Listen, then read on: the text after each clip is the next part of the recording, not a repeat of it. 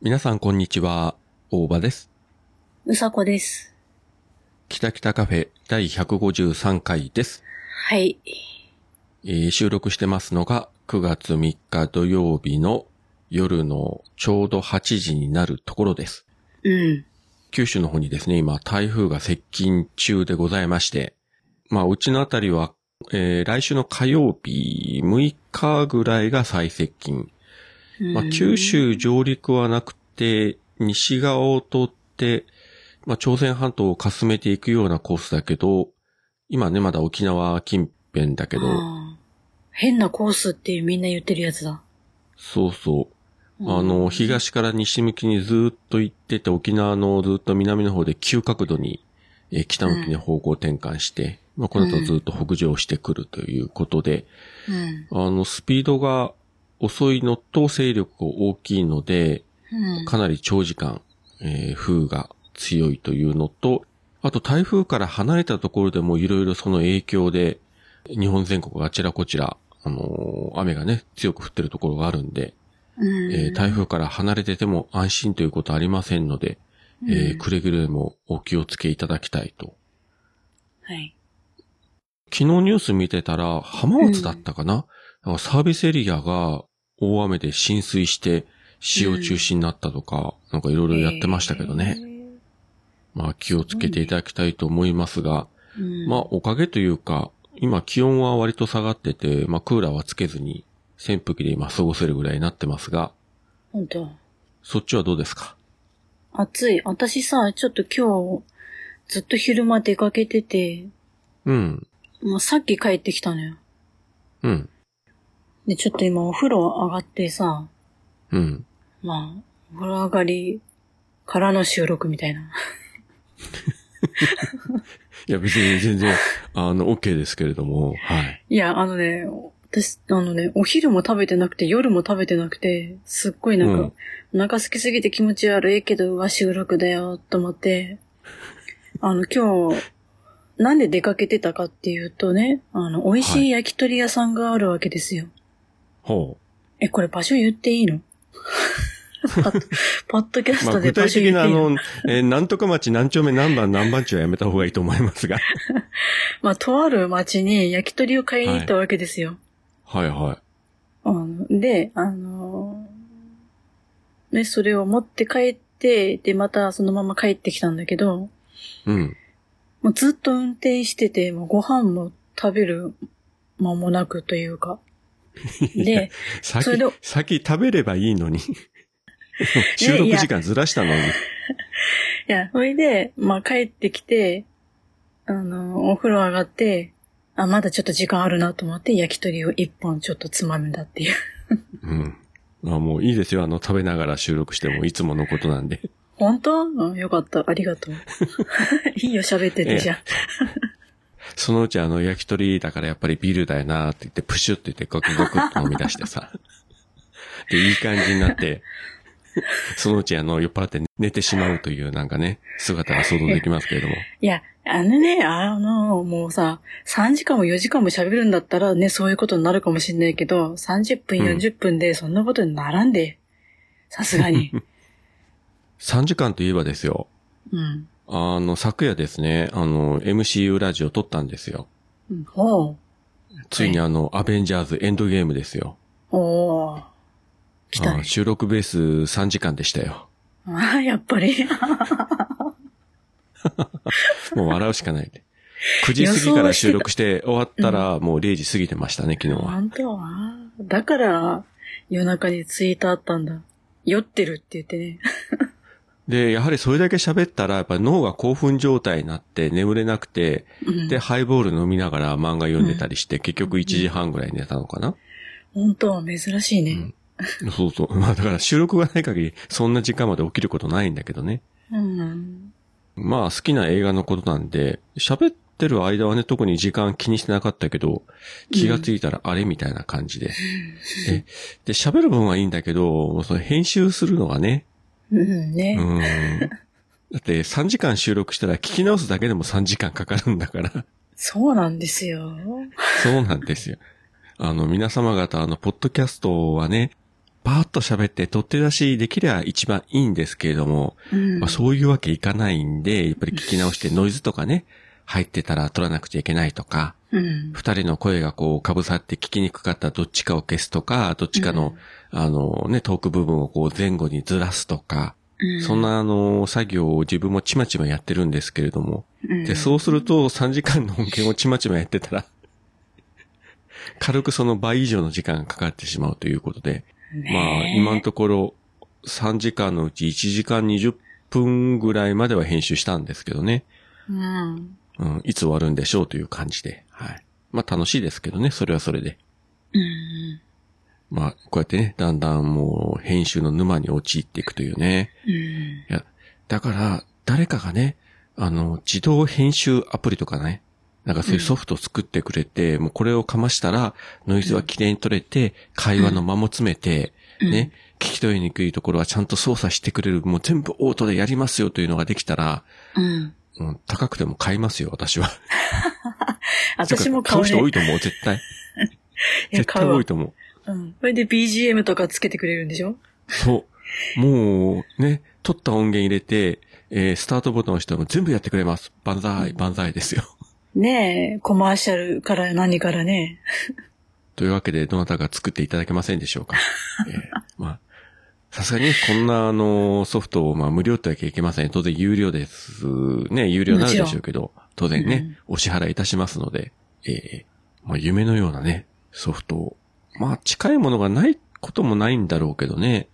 いや、もっとね、あの、プロが使うような、あの、いいやつ使ったらまたいろいろね、できるんでしょうけど、使いこなしきらないから、もう今、オーダーシティでちまちまやるぐらいが精一杯なんで。ねえ、オードシティなんか作ってくんないかな、そういうの。その、あれ以上フリーソフトに求めちゃいけないよ。いや、そりゃお金払うよ、ちゃんとね。それなりにね。ね。ね、それなりにね。う。うんん。すいません。あの、どなたか詳しい方よろしくお願いいたします。丸投げっていうね。基本丸投げっていう。いや、もうもうね、マジそう思うんですよ。うんで、考えたらね、さっき、ふと計算したんですけど、まうあ、んざっくり3時間180分と計算してですよ。うん、ね、当たり前だけど。うん、で、えー切れてる糸電話が、まあ、基本1分配信なんですよ。うん、じゃあ180回分ですよ。うん。だから週1だから、 うんほぼ3年分ですよ。すげえ、3年分。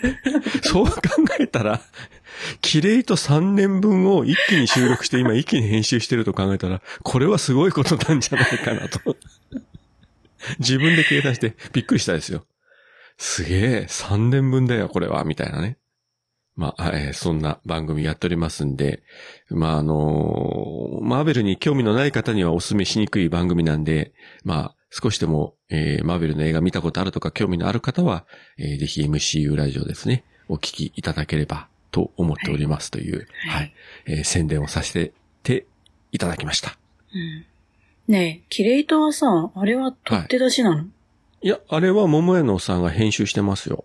あ、編集してんだ、ちゃんと1分で。最初の頃はね、自分とおっさんと二人でやってる頃は、本当に、あの、自分も手元の、あの、スマホで時間計って、うん。本当に1分で終わらせるような、うん。その子は多分大体取って出しだったけど、まあ今は島次郎さんも入ってるし、実際収録はもっと長いんですよ。へえ長いって言ったってその20分も30分もじゃないけれども、うん。まあ気のいいとこまで喋って、あとは桃井のおっさんが適宜編集して、だからまあ厳密に1分以内にも今抑えてはないけど、うん。うん、そこはもう全部お任せしてるんで、あの番組はもう自分と島次郎さんはもうただ喋って終わりというね。うーん。で、今月ですね、あの、桃屋のおっさんが、えー、初版の事情で今、勉強に勤しんでおりますので、えー今、収録、まあ、オルネポも含めて今、お休みになっておりますので、うんえー今月、キレイとはありませんので、えーご容赦いただければと思います。一応、10月からまた、えー再開の予定になっております。そういう時のためにさ、サブでなんか置いとけばいいのにね。いつ聞いてもいいような音源っつって。まあ、そうですね。うん。で、まあ、桃屋のおっさんもその仕事関係の資格を取るために勉強するので、とか、言ってる割にツイッター見てると、なんか、うんうん飲んでたり、うんうんバーベキューしたり、相変わらずしてるんで、いいじゃない、そういう息抜きも大事やで。まあ大事ですけどね。ううんん。まあ頑張っていただきたいと思いますよ。うん。まあそんなところでございますけれども、うさこは最近なんか面白いことありましたない。 はい。だろうと思ったけど、一応ね、振っておかないといけないかなと思って、一応今、うん配慮して振ってみ、えー見ましたけども、やっぱりそういうお答えいただきました。はい。あるわけないじゃん、そんなもんさ。私生きてるだけでさ、不思議なぐらいだよ。なんで生きてんだろう、私って。まあ確かにね、いろんな意味で不思議、まあ不思議ちゃんですからね、君は。うん不思議だよね。私ほんと苔になりたいと最近思うよ。草じゃなくて。苔がいい。しジメジメしてる感じ。 草から苔になりましたが。 あジメってる感じするでしょ、私ね。でもね、苔じゃねえかって思って。まあ、カラッとはしてないわね。うん。ね。確かにジメッとはしてる。そうでしょ、うんうん。なんか、暗闇でジメジメと、ね、うん、あのー繁殖していく苔のような、ねよくわえ。からそんのうけどち。キノコ入るんじゃねえかって思ってんだけど。しかもなんかものすごいあの、ね、ド派手な色の毒キノコをね。 蛍光に光るんでしょそうそう。あの、一口かじるともう間違いなく命が危ういというね、毒キノコいやいやであすのよ。うん。いやもうあのね、近辺に行くだけでね、毒にやられるから。毒振りまいてるからね。胞子を振りまいて。そうそう。危ないから。恐ろしいですな。うん。だからね、周辺の土とかね、草とかね、みんな枯れてんだよ。 根草で起こしちゃって大変なんだから。ということは、あの、うさこの家の周りはもう雑草すら生えていないというね。あ、だからかな、私のさ、周りの家のさ、人がみんないなくなってんだよね、今。ちょっとうちのアパート。 おい、マジかよ。怖いな、それ。一人一人と減っていくんだよね。あれこの人もいなくなったと思って。あの、お隣さんとか、ね、夜寝てたらなんか息苦しくなってとか さ、何かが見えるとかあって、怖くなって引っ越していくんですかね。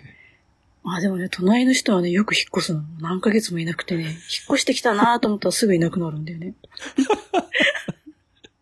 それ、お祓いした方がいいような気がするけ どな。あというか、うさこが、あれか、元凶か。そうだよ。やっぱし。多分ね。うん。壁伝いに折れてんだよ、きっと。お隣のさ、部屋もさ、ドア開けたらさ、壁がもうカビだらけになってるとかさ、そん なんなってるんじゃないのいや、あのね、さすがにカビはないと思うけど、なんかね、嫌な気が ね、なんか嫌な気がするって。 どういうことなんかゾワゾワするとかさ。 恐ろしいな。あのー、まあ、北海道にいらっしゃる、あの、霊能関係の方、ぜひ、あの、うさこのところに行ってですね、ちょっと見てうんみてください。何がいるのかということね。うん、っていうか私に何がついてんのかちょっとお祓いしてほしい。なんか絶対いる気がするんだよね。行った方がいいかもよ。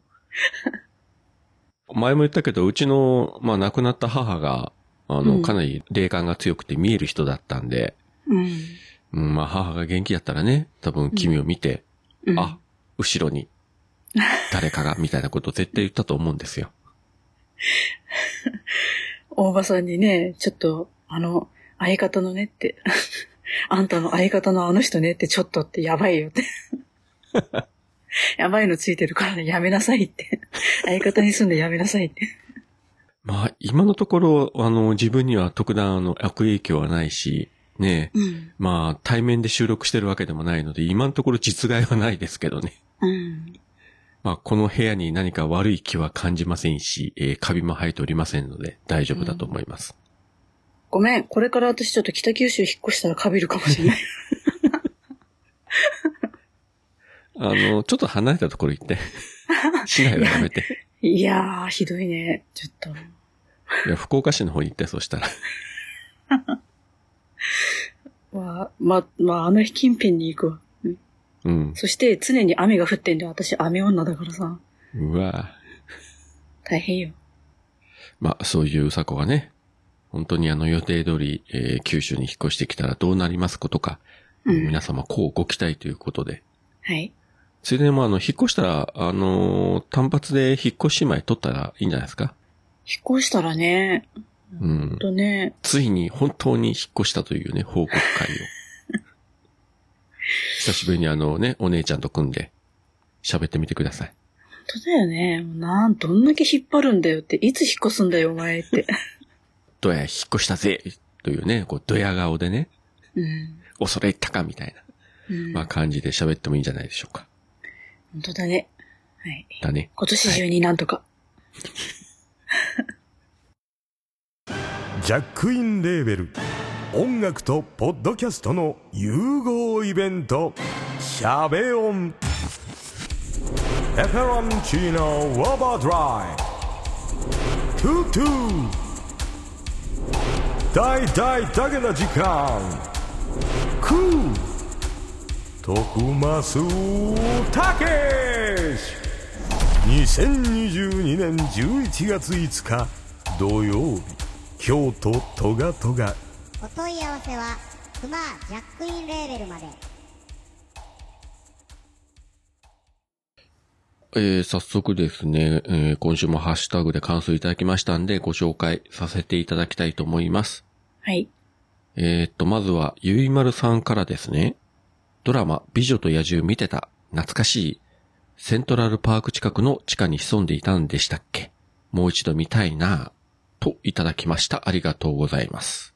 ありがとうございます。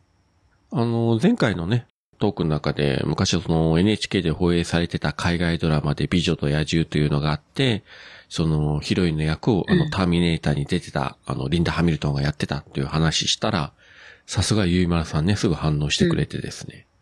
で、あの後調べたらやっぱり今ソフトとか日本で手に入らないみたいで、で、えー YouTube にオープニングの部分だけがなんかアップされてたんですよ。うん、久しぶりに見ましたけど。うん。だから今、国内で見るのはかなりあの困難な状況なので、まあ NHK でもどこでもいいですけどね、CS とかどっかでまた、えー放送してくれたらちょっと見たいなと思ってますけどね。結構ね、面白かったんあですよ。うん。んいわゆる本こう、ダークファンタジー系な感じでね。うんいや、でもね、やっぱりこう知ってる人がいるっていうことはね、嬉しいですね。ゆいまさん、えー、ツイッター見てたらストーブを出したという報告がありましたけれども、ほさすが北海道だなと思いましたよ。う。うん。まあ、でもその、もう出さないとね、準備しとかないと9月だし。こっちはまだ扇風機ですけどね。私も今、今は扇風機だけどね。暑くて。ううん。ん。 うん。まあまあ、風呂上がりということで。はい。で、お次はですね、えーっと、自分があの、キタキタカフェのハッシュタグで、あの、喋音についていろいろ喋っておりますが、ここの底から成功を願っておりますと、ツイートしたところですね、うん。えー、熊さんからリプライをいただいて、うん。めちゃめちゃいじっていただきましてありがとうございました。いつもより大場先生のテンションが上がっているのは気のせいでしょうかね。うさこはひどいね。といただきました。ありがとうございます。ありがとうございます。ねえ、真剣に成功を願ってますよね、我々は。本当だよ。当たり前じゃないですか。ねうんえ。。だから、ぜひ当日11月5日、京都トガトガにね、みんな行っていただいて、うん。で、えー和服姿のうさこが電信柱の階からじーっとこちらを見てるというね、うん。ところを、ぜひ皆さん写真を撮っていただきたいと。ああ、それなんですけど、はい。ちょっと、私、ね、あのーまあ、今日、ドライブがてらね、ちょっと暇なんで、まあ、ツイキャスをしてたわけですよ。うん。まあその時に、まあ、その話になって、うん。まあ、とあるアイテムがね、まあ、追加されまして、私に。はい。うんはいまあ、当日をお楽しみにっていうこ とで。どんな格好になるのか。引っ張るなぁということでね、あの、熊さん、この回を聞きでしたら、ぜひ、えー、まあ、おさこのね、えー活躍を期待していただいて、うんで、えーサプライズで、えー舞台に引っ張り上げていただいて、えーぜひ生でね、月1バツ1トークを繰り広げていただきたいということを私は、えー切に願っております。その、で、月罰をやった挙句の、あれね。 あれね。ぜひ今のうちに、えー台本に追加していただきたいと思います。 本日のサプライズゲストです、みたいな感じでね。いや、舞台に上がれればの話ね。いや、絶対ね、やってくれると思いますよ。いや、だって私が捕まってね、連行されたらだって暴れるとこじゃないんだよ。 うん会場にすら入れないんだから、だって。 逆にあの、お店のさ、スタッフの人が止められたりしてね。あお客さんちょっとご遠慮ください。 あ、それはあるかも。私ちょっと、うん今回本当に、やばい人で行こうと思ってるから。なんでやばい人で行くんだよ。それがわかんねえよ。えじゃあ爪痕残そうと思って、ざわざわするような格好で。 ということで、えー、ぜひ、皆様方、11月5日は、とりあえず、トガトガの前に集合して、えー、えー撮影会を行いたいと思いますので、よろしくお願いいたします。 知らんとどうなっても。どうする会場より人多かったら嫌だよ、私。 そう。で、みんな撮影して帰っていくというね、そのまま。嫌だ、絶対怒られるじゃん、クマに。お前何してくれてんねんって。 俺よりお前が持ってくんじゃねえよって。 まさに爪痕を残すかどうかというところですね。ね。さあ、楽しみですね。11月5日。はい。えーっと、お次がですね、えーマシュさんからですね。うん。小鉄さんからクマーさんに標的が変わった。えー、シャビオン新コーナー爆誕。クールでクマさん入ってたら笑う。今週の鉄瓶も大笑いさせてもらいました。といただきました。ありがとうございます。ありがとうございます。クール宅急便でクマさんが送られるというね、話をちょっとしましたけれども。ああ、それで、それでクールの中にクマって話か。私何の話かなと思って、わかんなかった。パッと見たときに、クールで、で、うんあの、クマ、あの、絵文字のクマで、クうんールでクマ、何のことか一瞬自分もわかんなくてしばらく考えて、うんあ、そっか、クール焚き火の話したよな、ということをようやくね、しばらくして気がつきましたけれども。なるほどね。というわけで、今週の鉄瓶なんですけれども、え鉄瓶はどうしてますこかんな鉄瓶ペロペロはね、舐めてる時間ないんだよね。いや、舐いめや、な舐くめていいてける時間ど、ないっていうかおかしいんだけど、はいね。。まあ、ちゃんとお湯沸かそお湯ね、お湯沸かしてるよ。 じゃあ、鉄瓶で沸かせよって。う。うん。そう、朝起き抜けであのね、白湯を飲むのがいいというのがありますから、うん。ぜひ、鉄瓶で、ね、頑張っていただきたいと。はい。はい。 大丈夫もう、もうさ、もういいんじゃないこの鉄瓶。もうみんな飽きてきた でしょ。いやちょっとマシさんが書いてるからやっぱちゃんとね、振っておかないとさ、失礼じゃないですか。せっかくいただいたのに。えマシさんだけだよ。一人だけではっきり言って楽しんで んの。もうみんなね、きっと飽きてんだよ。こいつもうペロペロしねえだろって 思ってるから。ねもしかしたらマシさんのうちにもう鉄瓶があってさ、うん。鉄瓶仲間かもしれないよ。本当マシさん鉄瓶持ってんの持ってるんならじゃあうん私も頑張ってお湯沸 かすわ。一緒にペロペロしよう今。どうぞ、おあの、お好きにしていただければと思います。 えー、お次は、黒柳りんごさん、かっこ禁酒中と書いてますね。うん。なんか飲んでないらしいですよ。あの、酒豪の黒柳りんごがえ。ーどうしたのどうしたのね肝臓が綺麗になりますよね。 今週は〇〇さんが標的に、と、なぜかまあ不正人になってますけれども、元気で生きていいんだよ。これなんかほっとするセリフですね。うさこ先輩、大場先輩、リンゴは胸を張って生きて、やっぱり無理っす。だって本当に美人じゃないんですって。お二人のモノクロ写真もぜひ、といただきました。ありがとうございます。ありがとうございます。まあ自分で自分のこと私は美人ですとか言う女性はやっぱり信用できないと思うんですよ。まあね、まあたまにいるけどね。うん。うんそれは本当の美人なのか、うんまあちょっと性格に難ある人なのかということで、まあ普通は言わないじゃないですか。うん。私美人よとかさ。うん。だから、こうやってね、あのーまあ、リンゴさんがね、あのー本当美人じゃないんですってって言ってもですよ。うん。あ、そうですかというふうに額面通り受け取っている、受け取ったりはしないわけですよ、我々は。うん。うん。うん。まあそういうことでですね。そういうことですえーうんそういうことですよ。わかったかね、リンゴくん。本当だよ。あの写真見せられて美人じゃない言われても、全く信用ならないんだからな、リンゴく。うん ん。まあ、いつかね、お会いできる日を楽しみにしたいと思うんですけれども。いや、ちょっと私会いたくないんだよな。なんか私本当にさ、 美人すぎてちょっと話しかけられなさそう。 近くに寄れないと思って。またあのーいつものモードを発動して、もう私人見知絶りう対さこやね、ね。絶対喋んないと思うよ、人見知りして。リンゴさんの前だと。やべえ、私、こんな美人目の前にして何話せばいいんじゃって、なるよ。あなたがあの、普通にこう平気で話せる人ってじゃあ誰ですかいないね。あ、いそう。ないわ。うんあ、そう。そうだそうですよ。皆様方。相方の自分と会った時ですら人見知りモード発動する人ですからね。彼女は。。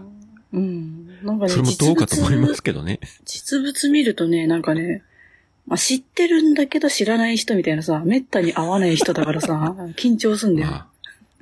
まあね、年に1回会うか会わないかぐらいですからね。うん。うん。でも、別にもう緊張する人で全然ないと思うんですけどね。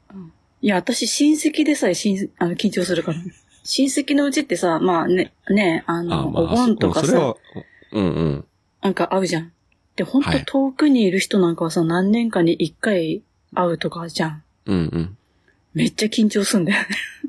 いとことかさ。ああ、まあ、き、うん、まあ、そうね、わからんではないね。本当に何年かぶりに会った親戚とかいうのはね。ね、そういなうんか距離感覚感よがつかめないというかさう。んそうなの。そう、距離感つかめないんですよ。本当に。大場さんと会っても。普通にこうやって喋ってるのによ。しかも昨日、今日じゃないんですよ。もう、ね、もうすぐ丸5年になろうかというのにですよ。いや、あのね、ちょっと一言さ、ちょ言い訳をするとすればさ、はいはい。まあ、あの時、マヤさんも一緒だったじゃん。はい。あのね、あの三角形がね、ダメなんだ、 私。何なんだよ。これあの、知らい。ない人が今、ここだけ聞いたら、私を挟んで、マヤさんとうさこが対立してるみたいな、そういう三角関係に思われてしまうかもしれませんけど、そういうのではありません。はい。全くないからね。うん、あの全くないねで、すはいうん。いや、あの、3っていう数字がね、私ほんと嫌いでね、あの、3 人いると、私がね、抜けたくなるのよ。もう二人で喋っててって、なんか喋りたいことあるでしょって、いいよ喋って二人でって。私聞いてるからってなるんだよ。じゃあ、4人だったら4人だったら、まあ、22で話せるじゃん。ああというわけで、じゃあ、うさこと会うときには、最低4人を揃えるということで。あの、私と話して、話してやってもいいよっていう人だったらいいよ。いや 俺話してるけどさ。 確かに、確かにね。まあ、いいですけどね。うん。はい。はい。えー、お次はアポロさんからですね。うん。令和4年8月29日、えー、ポッドキャスト聞いたより丸一ということで、えー、きたきたカフェ、あげていただいております。ありがとうございます。ありがとうございます。相変わらずね、たくさんの番組を聞いていらっしゃるようで、まあ、すごいですね。うん。本当あんまり最近自分もね、聞けてないで申し訳ないんですけれども、うん。あ、でも今日たまたまですね、あの、徳松さんの東京ミーハーが配信されてまして、あねの、沢田信也さんたちの、え。うん。本当久しぶりに更新されて聞いたらめちゃくちゃ面白かったですね。本当もう相変わらずね、あの、徳松さんを、こうね、いじるというか、うんえーえぐり出していく沢田信也さん、さすがだなと思ってね、聞いてましたけ ど。まあ、あの、今、徳松武史という人がどうしているのか、カフェを閉めてどうしているのかということを知りたい方はぜひ、あの、なんであの時放送局から東京ミーハー更新されましたんでですね、お聞きいただければと思います。まあ、聞いてももしかしたらわからないかもしれません。わからんのかい。いや、徳松さんの特色としては、話は大好きだけれども、話せば話すほど何を言いたいか分かんなくなるというね。ああ、まあね。うん。話好きだけれども説明下手という。そうだね。それは確かに。もう昔からそうなんで、結局、長々話して、面白いんだけども、話自体は面白いんだけれども、でも何を言ってるのかがよく分からないといううん。感じでね。うん。相変わらず面白かったですね。はい。はい。で、えーお次がですね、えー、芹沢智之さんからです。えー番組をやっていた熊さんに対して、全然興味ないけど、とバッサリ切ったと思ったら、元気で生きてりゃいいんだよといううさこさんによる最強のツンデレ化。後半ではクレーナのリンゴさんを巻き込んだりと、えー何度も聞き返している。といいただきました。ありがとうございます。ありがとうございます。最強のツンデレ。だそうですよ。これってツンデレなのまあ、ツンはしてるけど、デレはないような気もするね。ツンツン。ねえ。ねえ。ツンツンだよね。 刺してるというね。叩いて刺刺すとしいうまね。、刺しまくってるよね。うりゃうりゃみたいな感じでね。彼もね、熊さんもあの、支えたら、またあの、もだえ苦しんで喜ぶタイプだから、ああ、なるほどね。うん想像つくじゃん。あの人の場合さ。だかそうら、おねさこが毒をそうねね、吐けば吐くほどさ、もうやめてえなとか言いつつもさ、顔がニコニコしてね、喜んでね、 うんもっと、もっといじってくれ、みたいな。もっと俺をいそじうそれ、うみたいなね。カモンカモンみたい なね。基本そういうキャラだから、あの人は。そうだね勝。手に決めてるけど。いや、うまくいじらないとね、逆に怒られるかもしれないからね。ちゃんとやらないと。まあ、ああいうトークで、ああいうキャラなんですけども、うん。そういったところではね、あの、厳しい人ですからね。音楽とそのお笑いに対しては。うん中途半端にね、あの、いじったらダメですからね。やるときは真剣に、もうね本当に全力で刺ねすつもりで、ね、うん全力で、えーもう潰すつもりでいじりまくろうという、 ね。そうしないと、あの、彼の心は動かないよと。そうだね。本当だね。うんまあ別にあの、熊さんの心を動かしたくもないんだけど、私は。そこまで言っといて。いやいや。いや、自分を別に動かしても俺コメディアンではないし、俺、 ミュージシャンでもないし。いや、まあミュージシャンではないけど、相当コメディ、まあ、本当未だに認めないのが頑固だなと思うけど。いや、だってこの番組あのコメディのランキングとか入ったことないよ、一度誰とも。うんいや、そうだけど、まあでも、うまあ、大場さんの40%はコメディだと思ってるけど。いや、いや過半数いってないじゃん。 い いや、過半数まではいかないんだよ。でも、確実に素質はあるんだよ。や、それとはおさこだってあるよ。本当ナンバーぐらいあるの。うーん、38ぐらい。あ な、低いんか。マジで大場さんより低いんか。それは悔しい。いや、君の場合ほらもう、ダークテリトリーが多すぎるからさ。 あ、そうか。そっちね。残りそのうあの、62%ぐらいは黒いからさ。確かに。あたる、ねそれは確かにね。うん。え納え得。はい。まあそういうことでね。はい。そして、ね、この何度も聞き返しているというね。大丈夫ですか大丈この夫かね番組何度も聞き 返して。体に悪いですよ。心がドス黒くなりますよ。気をつけてくださいね。もう、ついに芹沢さんも、この、 配信者ね、二人から同時に、大丈夫って突っ込まれるっていう。 突っ込まれるぐらいなら、その大丈夫じゃないような番組をやるなよということですけど ね。本当ね。いや、でも、もっと、いや、もっとさ、こう聞いてる人がね、明るく元気になれるような爽やかなね、あの、朝のラジオ番組みたいなことをやればいいのにさ、うん。リスナーをね、ドス黒く染めていくような番組やっちゃいかんですよね。これは。本当だよ。あの、ね魔女がさ、なんか作ってるじゃん、鍋でさ、グツグツ煮て。ああいう感じだよね。うん。あのー次はまあ誰を煮込んでやろうか、みたいな。そうそうそう。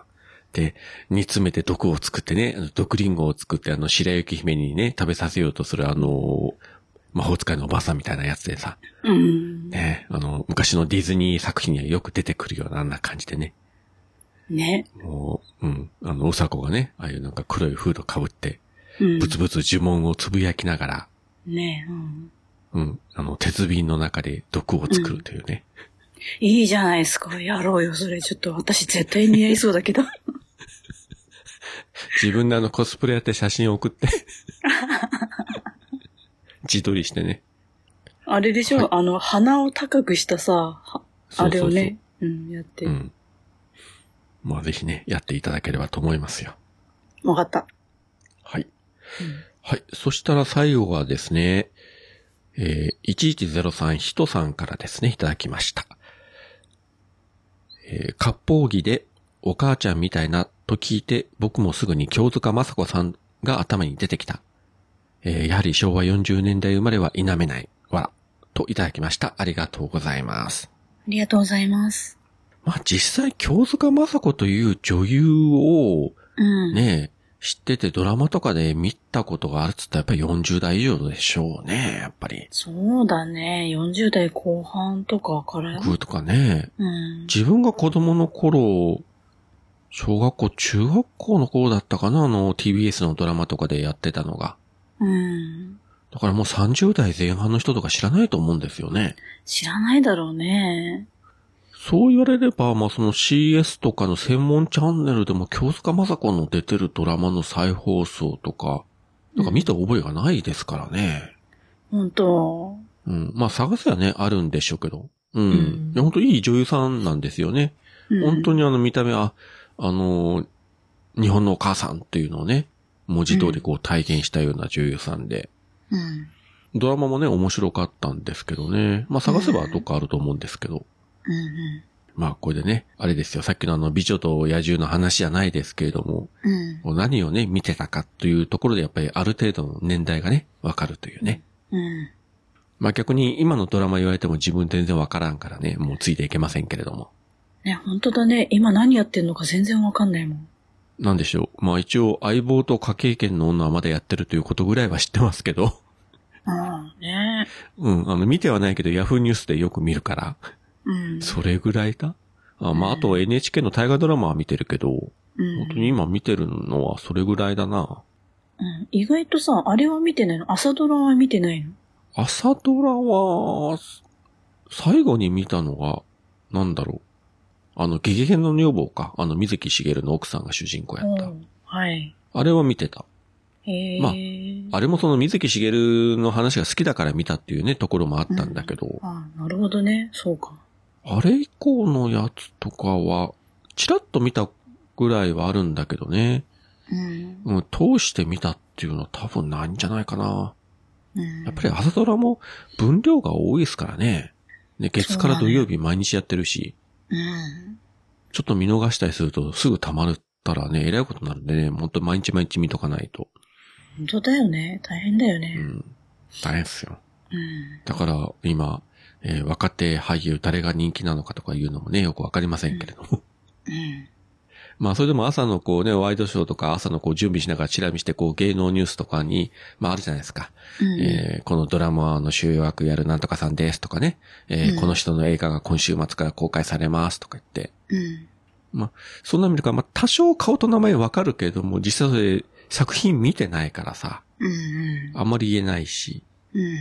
うん。で、なんか割とこう、イケメンの人が出てくると、うちの妻なんか大概、あ、この人仮面ライダーの人とかさ、この人戦隊の人とか、大抵そういう聞き方をしてくると いう。確かにあなるほどのね仮面ライダーとか戦隊出身の人多いからね、今。うん。そうね。ねえ。あのね、菅田将暉とかもそうだしね。うん。うん。だからそんなんで、あなんか、それっぽい人が出てくると、いや、この人仮面ライダーって言うから、いや、多分違うと思うよ、みたいな。この前も誰かな新田真剣佑か誰か見てから、この人仮面ライダーとか言って、いや、ちゃうちゃうとかいう話をね、したけど。うん。まあ、その程度の知識しかないですよ、私はう。ん。いいんだよ。日本、もうさ、あの、マーベルに詳しかったらいいんだよ。まあね。うんまあ、マーベルだけじゃないんですけど、あ、そうそう、あの話ちょっとずれますけれどもね、昨日9月2日から、あの、アマゾンプライムビデオで、うん、あの、ロード・オブ・ザ・リングのドラマシリーズが始まってですよ。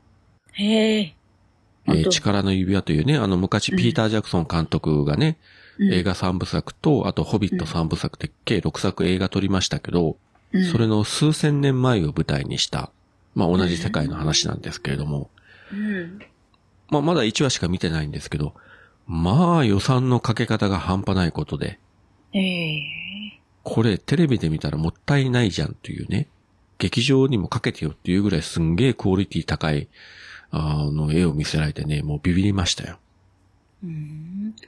ああやっぱね、全世界に向けてね、作るだけのことあるなと思って、アマゾン、ね、まあネットフリックスとかも金持ってるなと、うん。ひたすら、あの、画面に集中して昨日ね、ずっと見てましたけどね。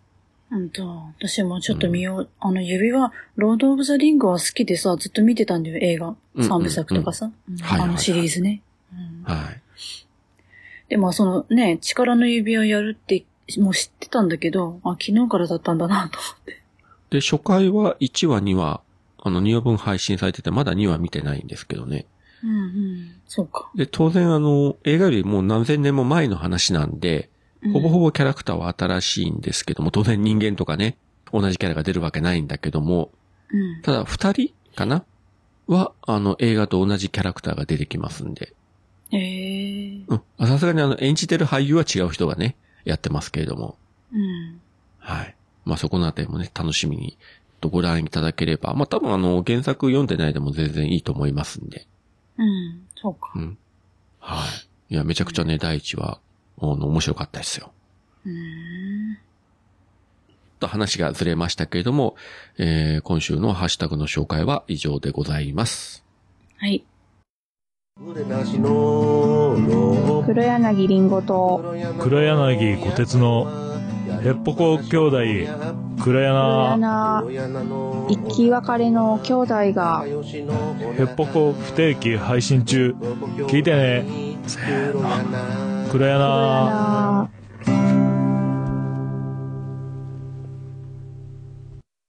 はい。というわけで、えーまあ大体いいお時間となってきたようでございますけれども。